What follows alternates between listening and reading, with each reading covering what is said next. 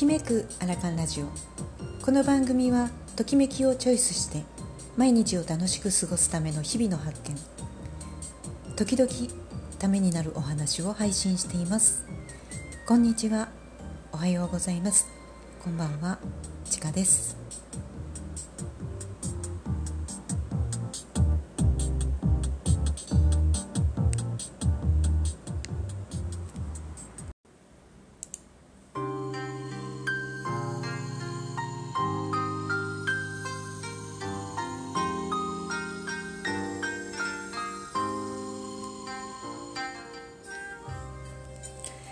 今日のテーマは「実は汗っかき?」の陽気日美容を紐解いてみました今週はサロンでは還暦イベントを開催させていただいてますが特に角質飛行デトックス循環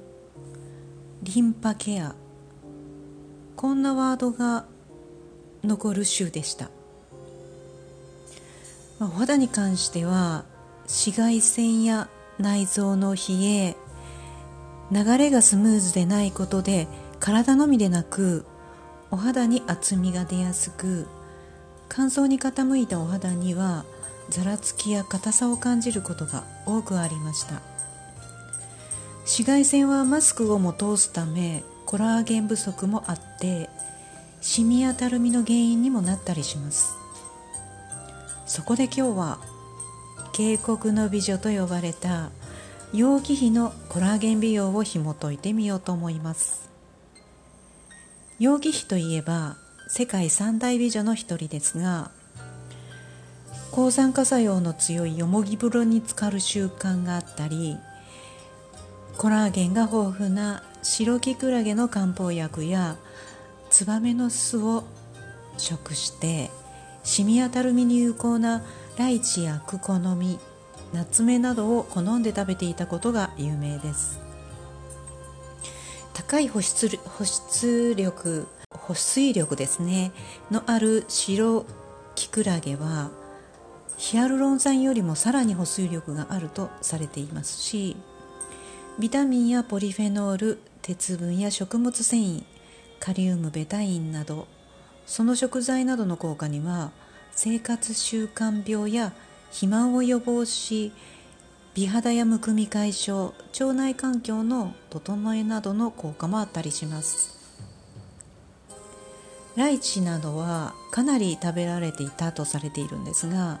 これだけでもお肌の張りやエイジングケアには有効なビタミン C やアントシアニンが豊富にあってシワやシミ予防とか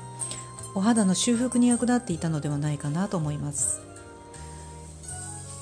さらにむくみや貧血予防便秘予防の効果も高くて、まあ、他にも手羽先などからもコラーゲンはたっぷり摂取していたんじゃないかなと思われますね。えー、コラーゲン食材を意識して摂ることって肌の網の目の構造をキープしたりコラーゲンを作るための繊維が細胞の働きを良くすることにメリットがあります。コラーゲンを食べたからといってコラーゲンがすぐ復活するということではないんですね。他にも陽気日美容には金木犀や白檀の香りなども使われていて、まあ、これはお香ですね。リラックス効果も習慣になっていたと思うんですけれども実は陽気比は汗っかきで対象も強くてもう今でいう魅惑の香りというんですかムスクも愛用していたようなんです。これは一説によると古族の出身で遺伝的な要素によって体臭も強かったのではないかなって言われてるんですね。はいかがでしたか？紫外線によってコラーゲン減少を食材や冷え対策で予防する、まあ、例えばサロンでは代謝を上げたり細胞刺激になることで血流をアップしてお肌を復活しやすくするんですが皆さんもコラーゲン食材を取り入れたりプラス運動や入浴での代謝アップとか冷え対策をされて今出やすい肌トラブルを予防してみてください。はい今日は実はせっかきの陽気日々用を紐解いてみるというお話をさせていただきました。ではこれで失礼します。